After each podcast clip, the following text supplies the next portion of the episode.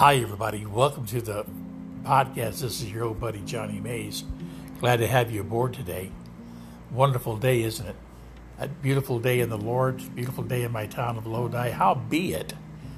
We've got a forecast of 108 degrees temperature. So if you hear a noise in the background, it's that uh, air conditioner of mine uh, working overtime. Amazing. Today I'm thinking about discovering the better me. How can I become more and more and more like the Savior whom I love and adore? How do I learn to be more like Jesus? Because honestly, the only thing that's good in my life are those things to which Christ has revealed and to those things which Christ has given me. Amen. Those are the things that are good to me. And I thank God that I can I can know that. But how can I be a better me? That's the big question. And I want to try to answer that question by giving you this illustration of a question that I've often received in my ministry from people who are always trying to throw tricks at me have you heard this question?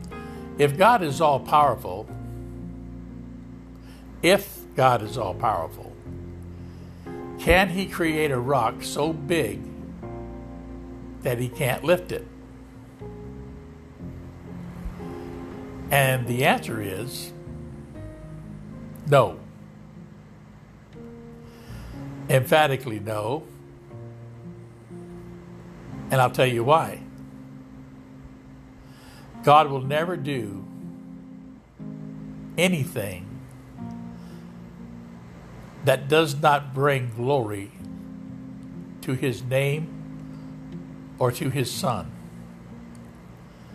He's not a silly God. He doesn't do silly things. He doesn't have to bow to your silly questions. God cannot do what he would not logically do. Listen to what I mean by that. God not God cannot, for instance, create a square circle. That would be silly to even consider. God can't stop being good. Or God can't stop being God. He will never do anything, any act out of character with himself. Therefore, God would not do some silly thing. In Jeremiah, it says, O God, you have made the heavens and the earth by your strong hand and powerful arm. Nothing is too hard for you. And by the way, every rock, every stone, every mountain, is upheld by the powerful hand of God. Think about that for a minute. God can do everything that is possible to do, which includes those acts for which there may be no simple, immediate, apparent human explanation. In other words, God can do miracles. He can do the impossible as far as humanly speaking. Because in Matthew it says, with God, everything is possible. Humanly speaking, Jesus said in Matthew 19, it is impossible. But with God, everything is possible. I like the one in Hebrews 6.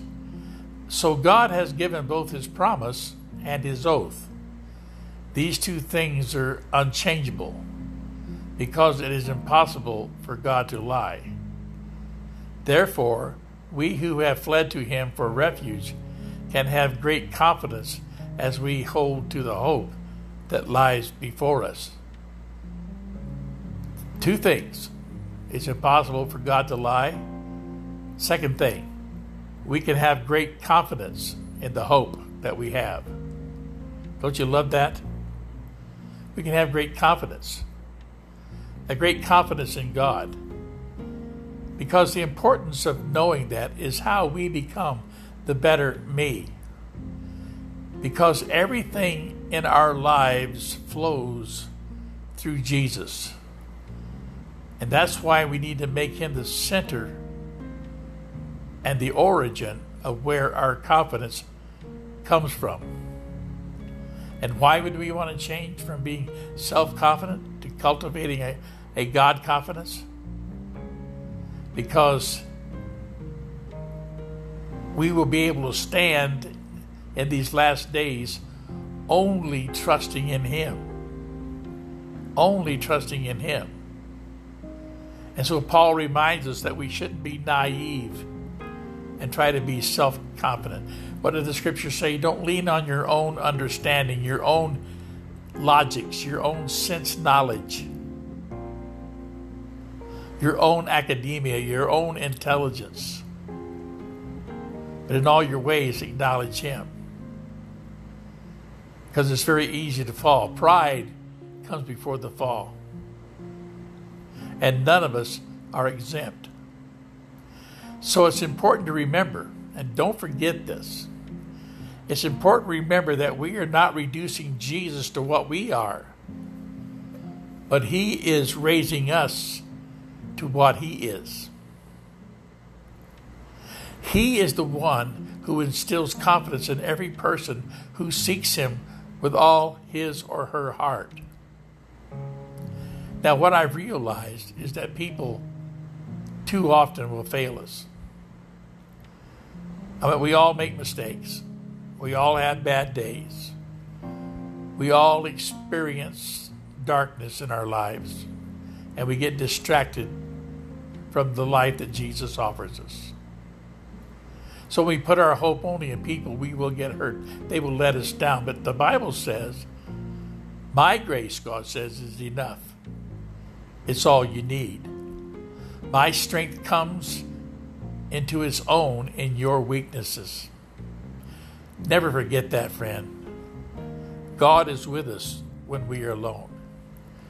God is the person who listens to our yellings and our welcomes our laughter. And when we feel insecure about something, it's Him, the person in our ear, saying, We are enough. Take the leap of faith and see that all things I have shown you. What am I saying today? I'm saying that the better me is discovered in knowing the better Him. Greater is He that is in me than He that is in the world. Christ in you, the hope of glory, is the revelation of all things, my friend. This is the message that Jesus brought to the earth that men would no longer seek God in buildings made of stone. He would no longer seek God in these kinds of things by human effort. No, men would call upon the Lord by the faith given them, which is the faith of Christ. Through the faith of Christ, we are able to adhere to the Spirit's call. And the Spirit is calling us to be lifted up, to walk above circumstances, to walk above situations that want to hinder us, to overcome our fears, to overcome our anxieties, to overcome these things that want to bring us down, drag us down, to blind us from who we really are in Christ Jesus. To be the better you is to have the confidence that Christ imparts to us through the hope He has given us. A blessed hope. A blessed hope. Amen. That all things do work together for the good to them that love God, to them that are called according to His purpose.